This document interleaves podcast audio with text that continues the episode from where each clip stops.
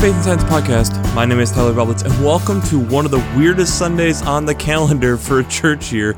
It can be either Palm Sunday in your context or Sunday of the Passion for the week of April 5th, 2020. I'm excited to have you here. I'm excited to dig in this week's podcast, and I'm excited that we are still being able to do this in this weird time that we are in within the whole world as we continue to go through the COVID 19 things. And I know you're probably all tired of it, and I know I'll probably end up referencing it slightly this week, but I'll try having a take that's a little bit different this week than regurgitating things with COVID 19, as we all are probably a little bit overly bombarded with it.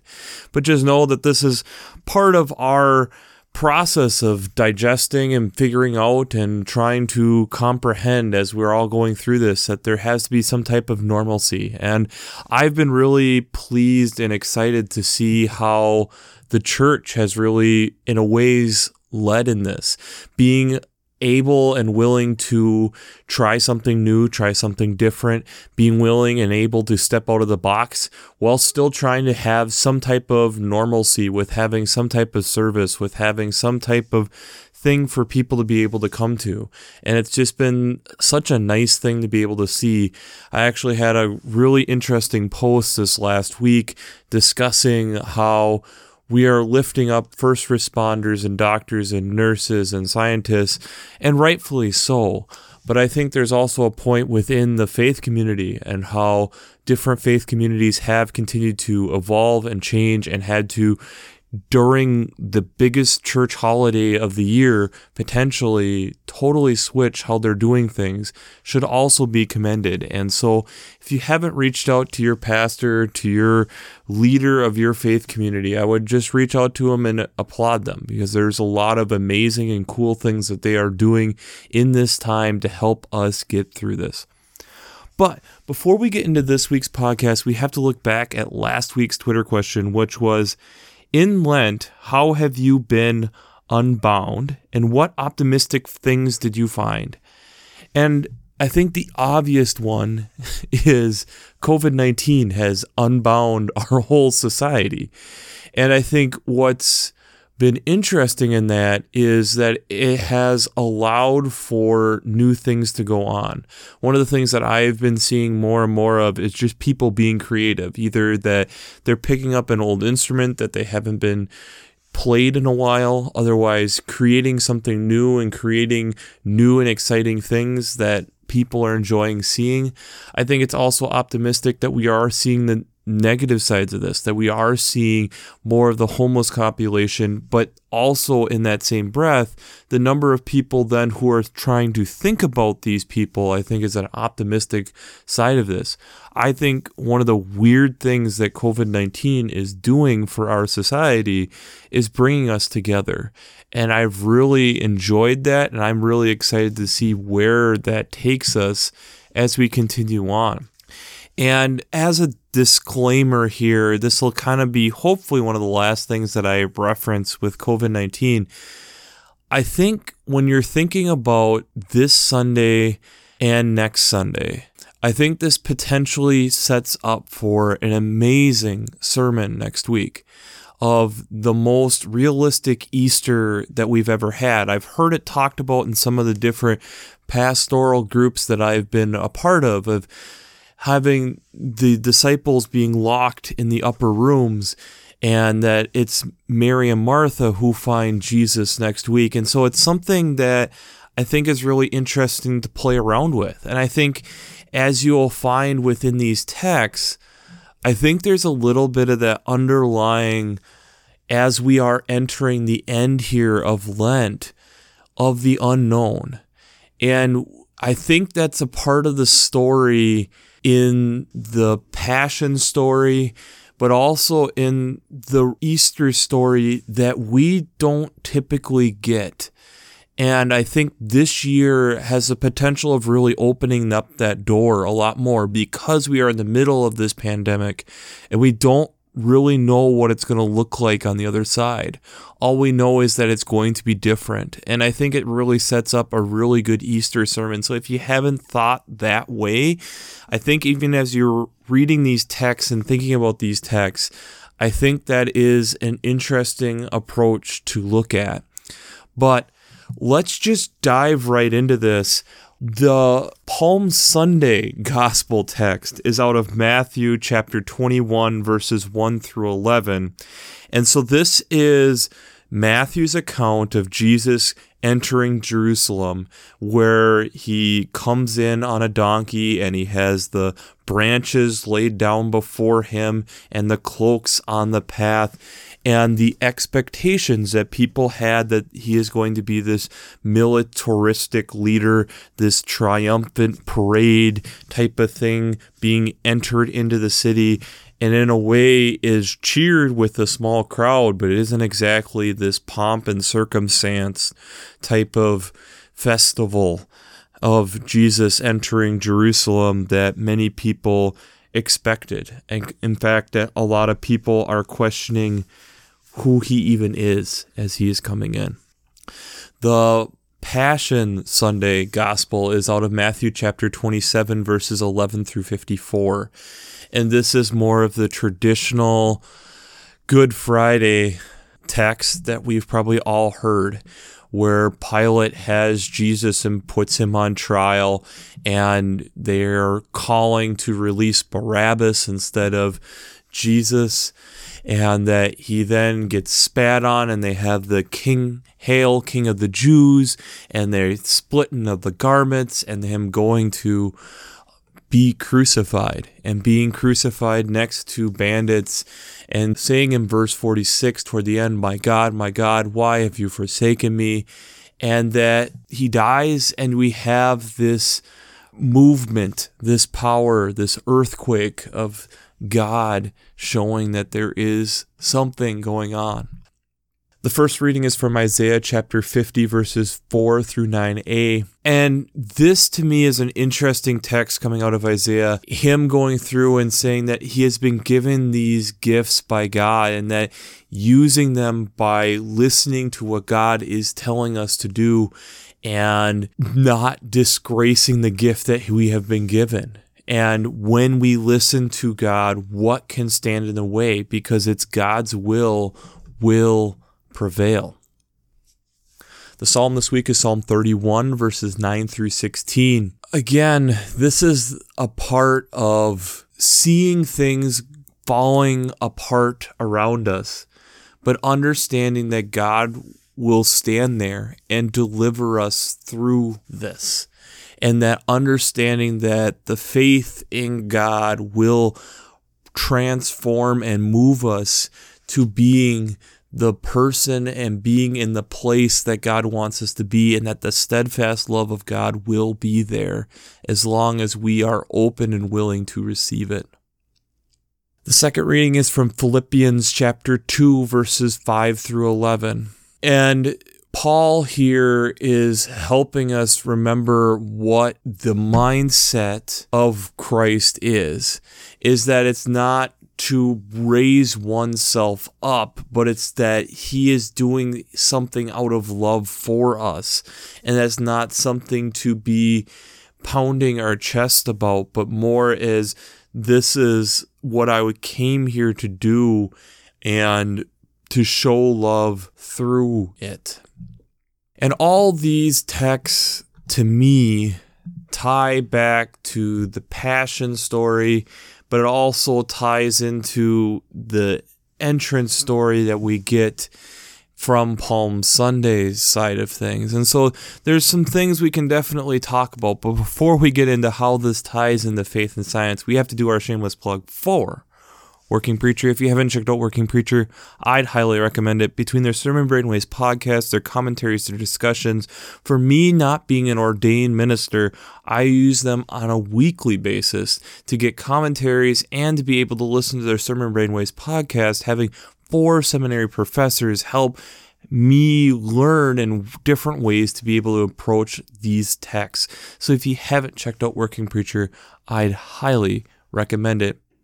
My second shameless plug is for CBS's show God Friended Me. If you have not checked that out, I'd highly recommend it. It really shows an interesting modern way of how God can work through people and how a lot of times our stories are intertwined and how much we really do depend on each other. And I think in a time like this, in a time when we're all separated, it's really good to be reminded of that.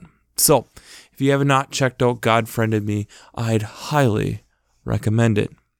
Jesus coming in on a donkey to a small crowd with palm branches and cloaks on the road, that by the end of the week is hung a death that Romans can't even have because it is too brutal. What a week Jesus goes through. And like I mentioned before, if you're his disciples, if you're people who are following him from afar, what do you think of all of this? How terrifying this must be. How hard and difficult this is. Because you have been shaken to your core. It's hard for us to fully understand, and maybe this year, with everything that's going on, it gives us the closest representation of what that actually might look like, what that might feel like. But I don't know if that's really the perfect science tie in this week. I think the science tie in this week is talking about expectation. When we look at both of these gospel stories, the question becomes who is this Jesus? What do we expect him to be? The Palm Sunday story showing us the expectations of a leader to overthrow the whole government, overthrow the Roman government, take back for Israel what should be theirs, rightfully so, correct? Hadn't that been what had been promised to them? Some military leader to take back over and be in control. We fast forward to the Passion story, and it's being mocked. If you're the king of the Jews, save yourself. Why are you putting yourself through this if you are the king of the Jews? All hail, king of the Jews. Let him save himself. Let's see him do this now. If you are the Son of God, come down from the cross now, and I will believe in you. Being mocked. We, as people of faith, are in, in a way still in a similar situation.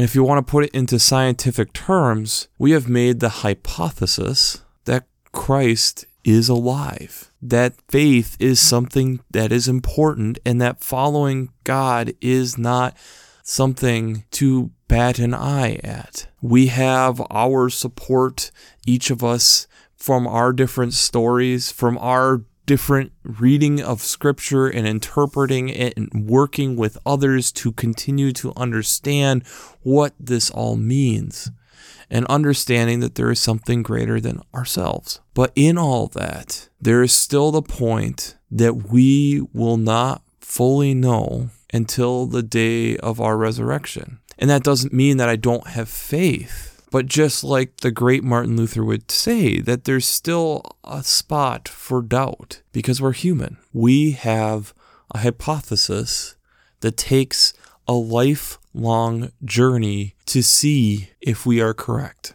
I'm confident in my hypothesis, but there's still always reason for doubt. Welcome to the world of science, where we can't speak in absolutes except on extremely small things. The amount of actual law that we have in science is quite minimal. A lot of these are theories that are highly supported because we have to leave in the amount of reasonable doubt. When we make a hypothesis before we run an experiment, it's our expectation. It's what we are expecting to happen. And in scientific papers, you will even have places that will then say what the null hypothesis is, which is usually the complete opposite of what the hypothesis is, showing the antithesis of if this doesn't happen, then we would ex- the opposite. This is what that would be. Jesus was the null hypothesis to the Jews. He didn't come in as this great military leader. He didn't come in and just take over. In fact, he did the opposite. He died. And as we will find next week, his disciples fled.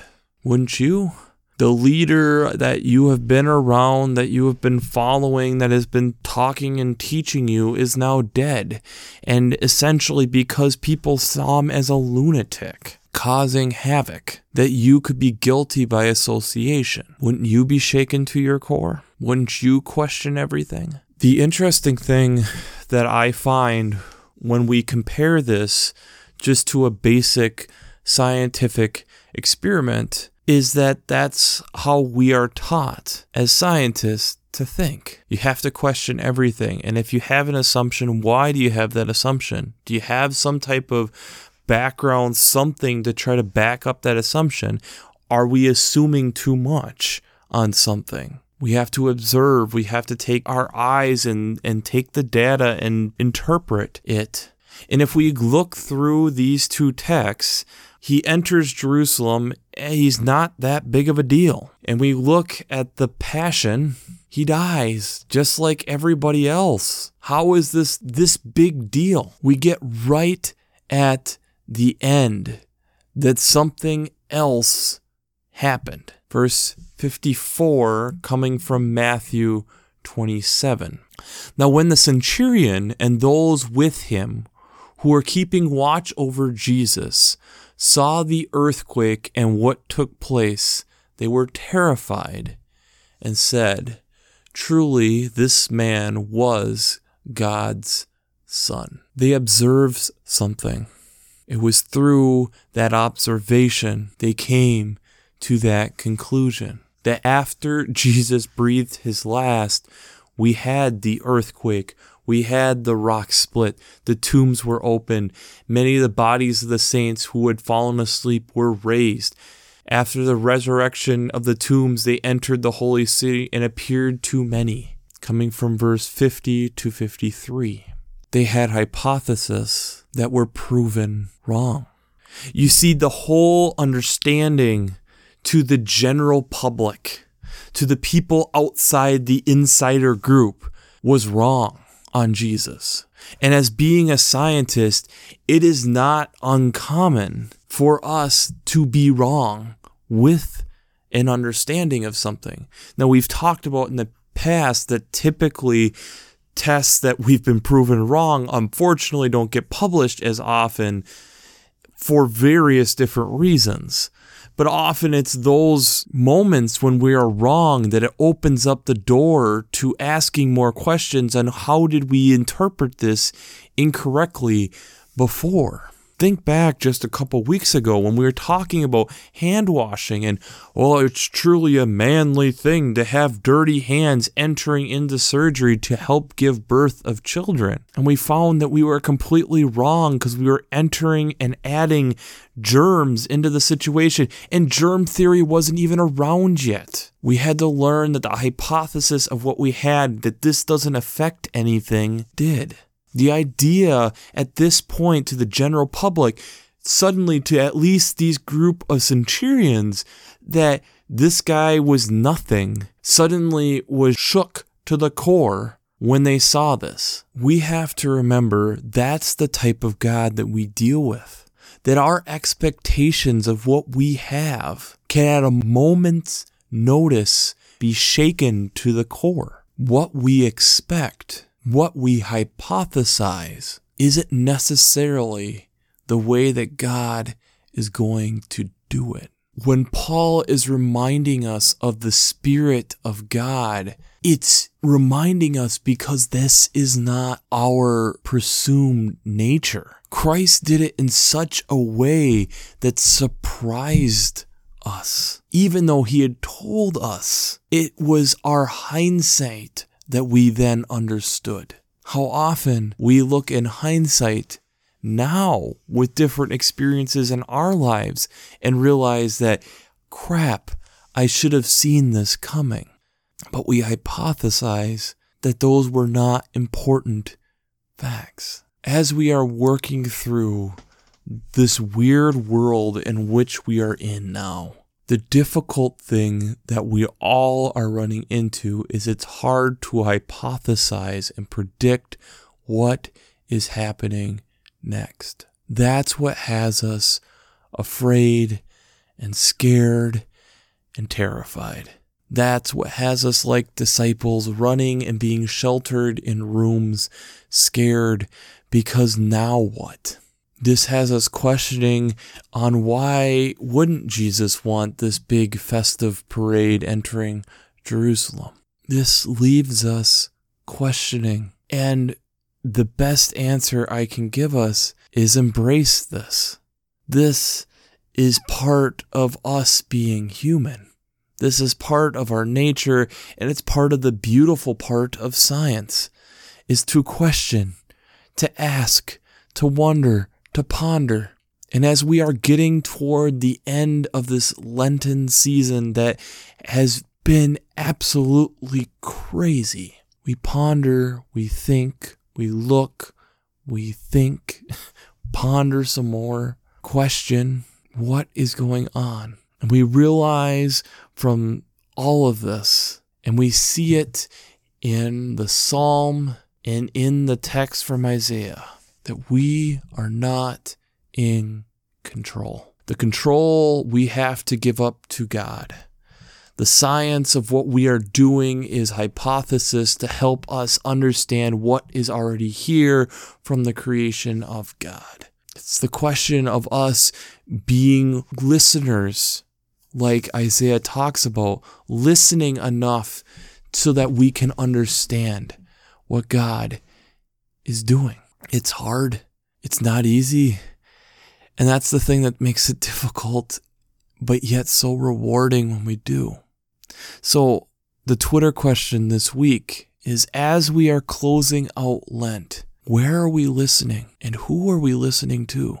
I think there's a lot of crap that is being thrown around and that it's trying to pull our attention here, there, and everywhere and we don't get the actual attention to what maybe we should be listening to. And especially in this last little bit of Lent, cling on to that, hold on to that.